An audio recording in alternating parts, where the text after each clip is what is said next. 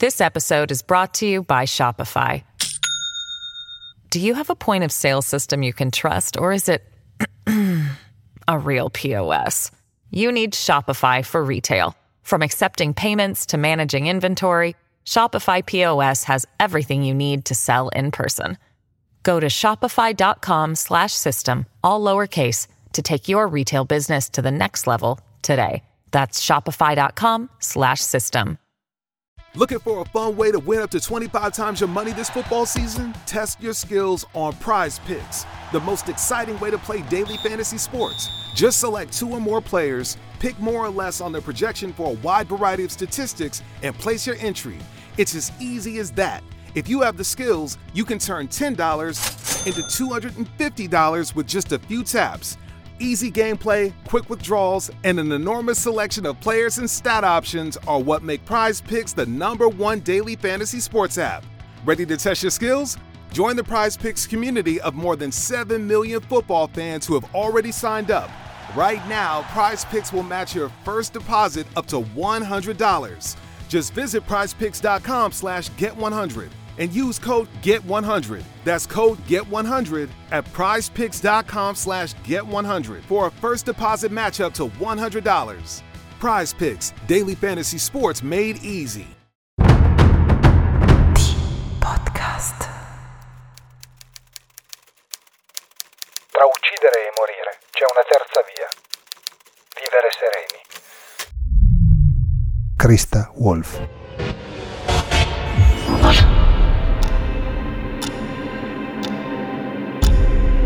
L'Italia è stata teatro di crimini feroci e per molti di questi non è mai stato trovato il colpevole. Non è mai stato trovato il colpevole. Noi ve ne raccontiamo una parte.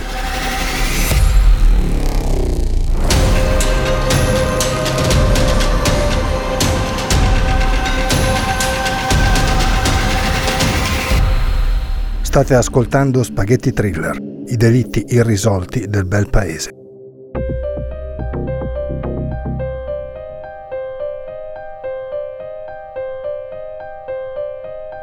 La storia che vi raccontiamo oggi appartiene al novero di quelle narrazioni alle quali non sai dare una ragione. E non per un motivo specifico, semplicemente perché, a prima vista, una vera ragione, qualcosa di cui siamo a conoscenza, non c'è, non esiste, non è comprensibile né tantomeno spiegabile.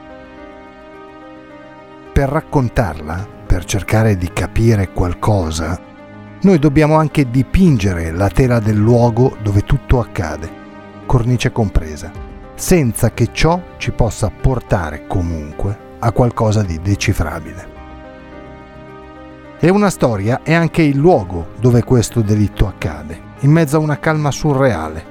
Un ordine, un filo disordinato quella particolare mattina, una serie di circostanze più fortuite che figlie di eventuali piani preorganizzati.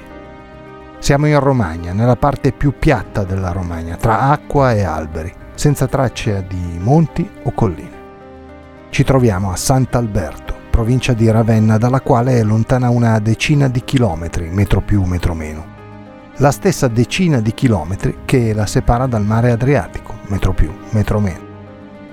Sant'Alberto conta una popolazione di poco superiore alle 2000 anime e, dalla metà del secolo scorso, le bonifiche l'hanno trasformato da borgo bracciantile a contadino, con terreni produttivi e raccolti copiosi.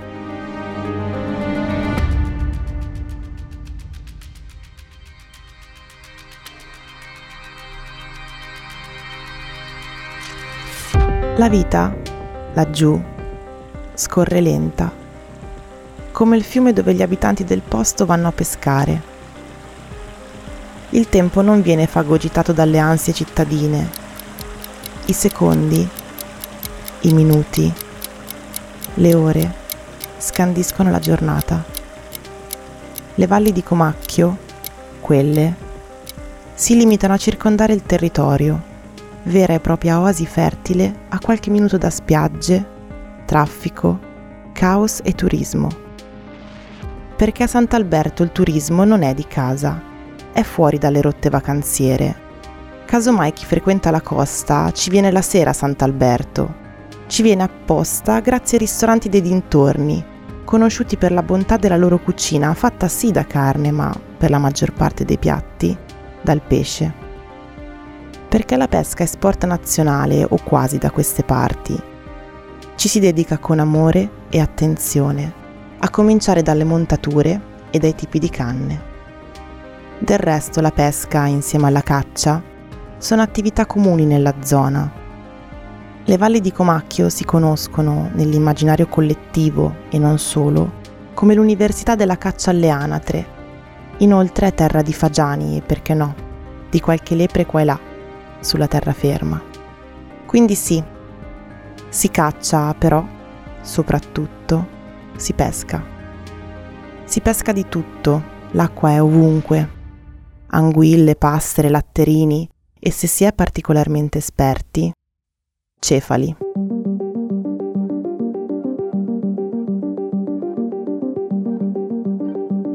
Così quel 27 agosto 1998, un giovedì che poi molti sono ancora in vacanza e poco importa di quale giorno della settimana si tratti, Luigi Bezzi, 70 anni, pensionato con la passione della caccia e della pesca, principalmente pesca ai cefali, si sveglia molto presto, prima dell'alba, prima delle 6 del mattino.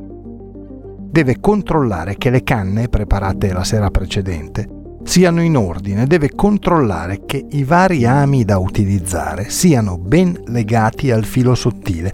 Bisogna fare attenzione alla misura del filo, se è troppo grosso il pesce lo nota e gira al largo. E che i piombini siano alla distanza giusta dagli ami per non risultare troppo vistosi.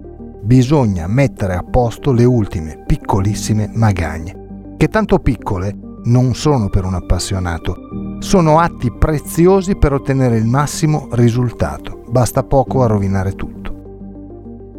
Luigi Scapolo ha deciso di non sposarsi, scelta personale, non imposta dalle vicissitudini della vita. Ha vissuto per anni insieme a mamma e papà. Alla morte di entrambi ha riscattato la casa genitoriale dai fratelli versando a ciascuno la propria quota e diventandone unico proprietario. Perché Luigi è così. Fa le cose come devono essere fatte, puntuale e pignolo, puntiglioso nel senso buono del termine.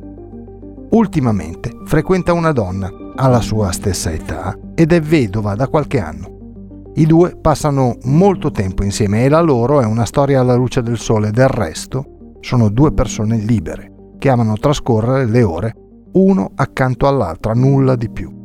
Nessuna gelosia, nessun problema affettivo.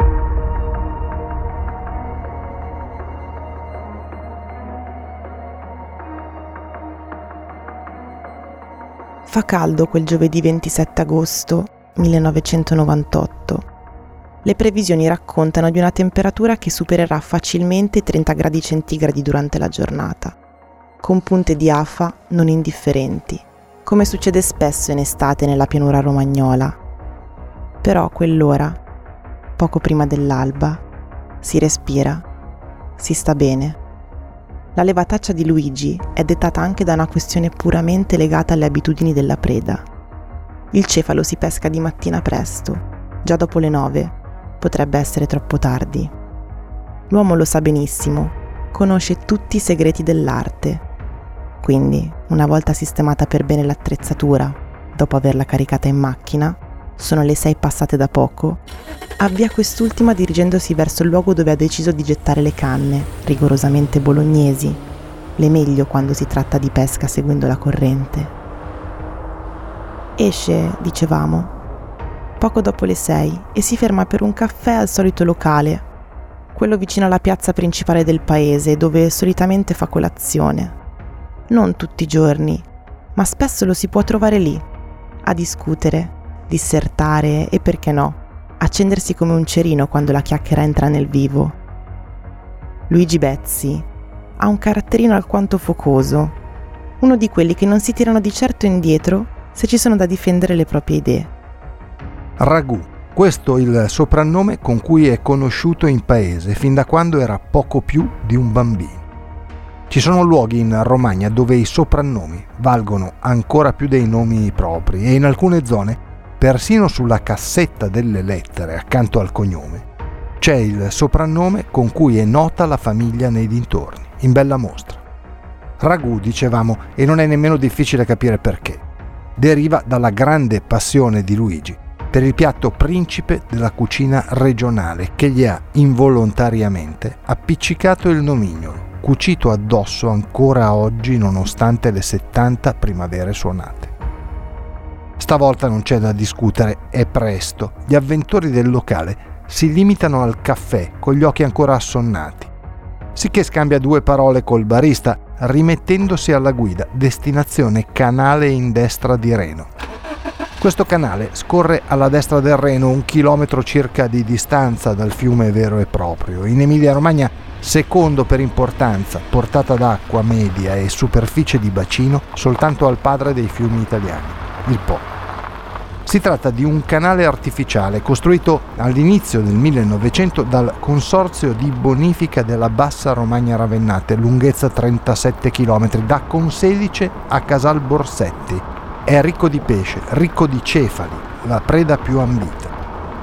Luigi Bezzi passa sopra uno dei ponti che collega gli argini del canale in destra di Reno, uno dei tanti, lasciando la via Mandriole strada che collega il mare con l'interno, proveniente da Sant'Alberto.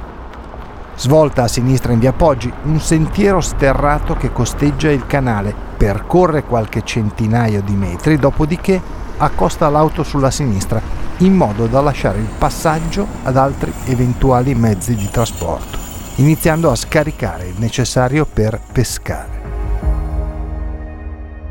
Sono circa le sei e mezza del mattino.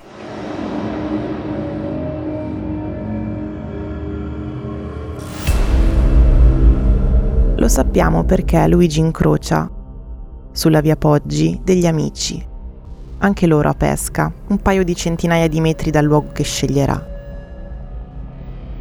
Prima stranezza, il luogo.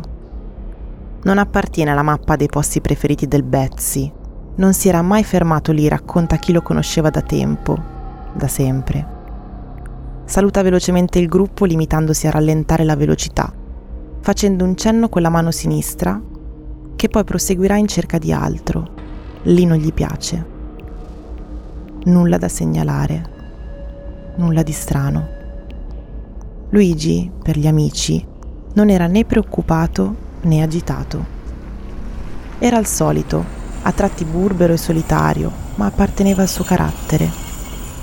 Così il Betsy si ferma, scende e dopo aver scaricato l'attrezzatura inizia a pasturare. Questo è ciò che sappiamo. Sono passate da poco le 6.30 del mattino.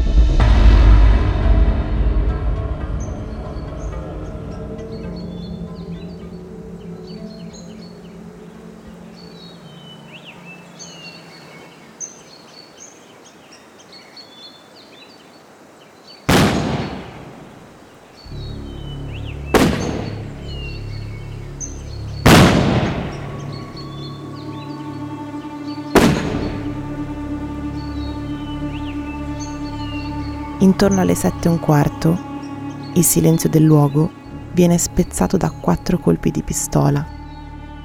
In serie. Quattro.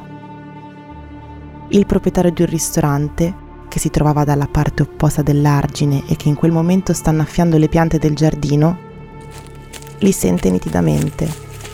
Così corre verso il cancello d'entrata, che affaccia lungo la strada la via Mandriole non c'è tanto traffico, non ancora almeno. Lo sguardo corre immediatamente sulla via Poggi, di fronte a lui perché in sottofondo ruggisce il rombo del motore di un'auto. L'uomo, si chiama Romolo, vede allontanarsi un'utilitaria a tutta velocità, direzione Sant'Alberto. Non riconosce né marca né modello. Il sole nascente lo acceca, ma ad ogni modo riesce a intravedere il colore, rosso scuro, forse bordeaux.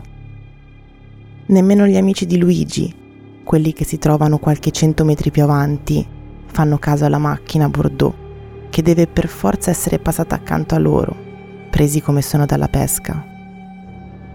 Romolo mettendo a fuoco il luogo da cui l'auto sta fuggendo, nota una forma indefinita sdraiata a terra. Quella forma indefinita, concentrando ancora di più lo sguardo, è un corpo umano.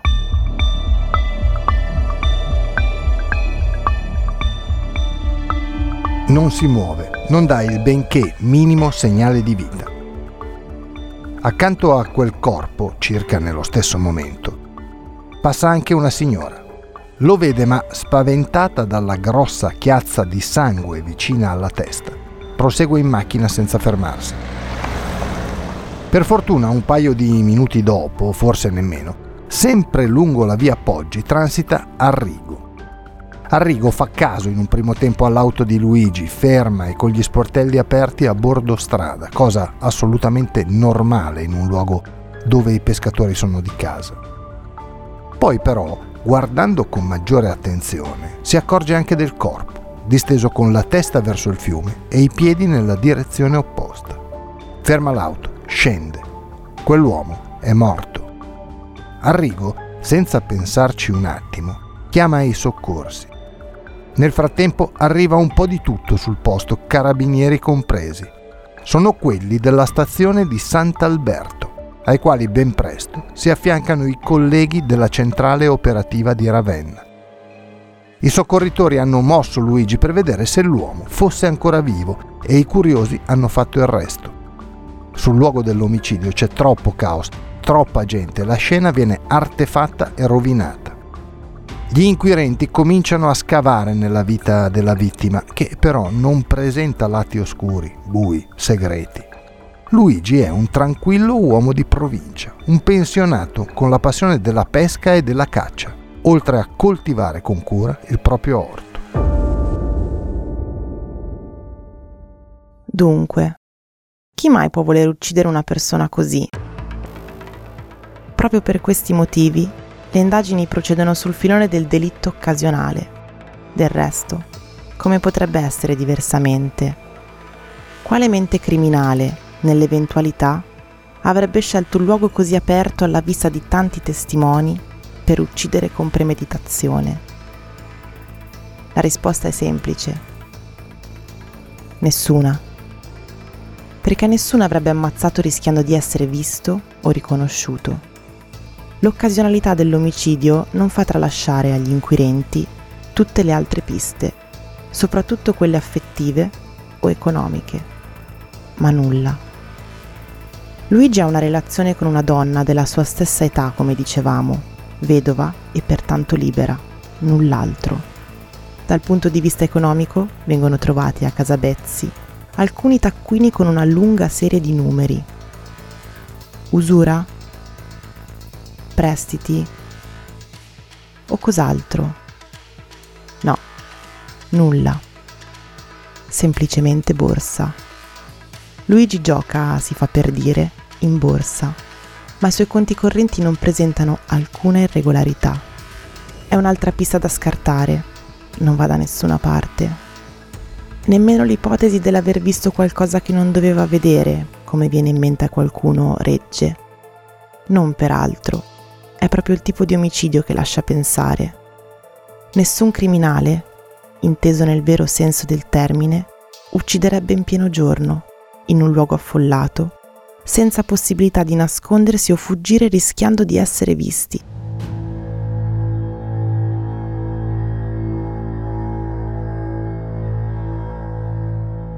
No, qui la malavita organizzata non c'entra nulla. È un delitto d'impeto, nato forse per una banale discussione. Particolare che potrebbe sottolineare la bontà della tesi lite casuale sono gli occhiali della vittima. Luigi, quando discuteva animatamente, se li toglieva tenendoli in mano. E proprio in mano gli vengono ritrovati come se l'uomo stesse discutendo. Qualche testimone, per la verità, c'è, ma si tratta di persone che hanno notato Luigi quel mattino quasi di sfuggita.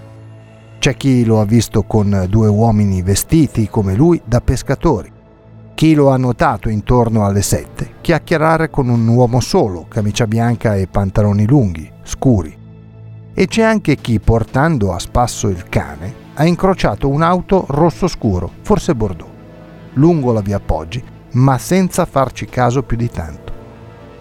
E la pistola? Quella pistola con la quale il pensionato viene ammazzato? Nulla, non si trova. Nemmeno nel canale, nemmeno nei dintorni. Come se si fosse volatilizzata o magari fosse di proprietà della persona che ha ucciso il Bezzi e che, dopo l'omicidio, se l'è messa in tasca, riportandola tranquillamente a casa. Insomma, una storia che dove ti giri ti giri non porta da nessuna parte.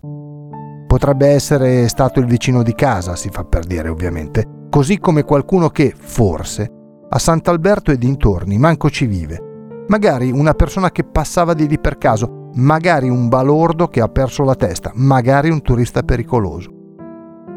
Tanti magari, troppi magari. La realtà, unica e incontrovertibile, è che chiunque sia stato, di chiunque si tratti, per adesso l'ha fatta franca. Il colpevole che ha ammazzato Luigi Bezzi, un tranquillo pensionato della provincia di Ravenna che stava pescando cefali sull'argine del canale in destra di Reno, un uomo senza misteri né segreti, è libero come l'aria, invece di passare il resto della vita in prigione, dove gli compete.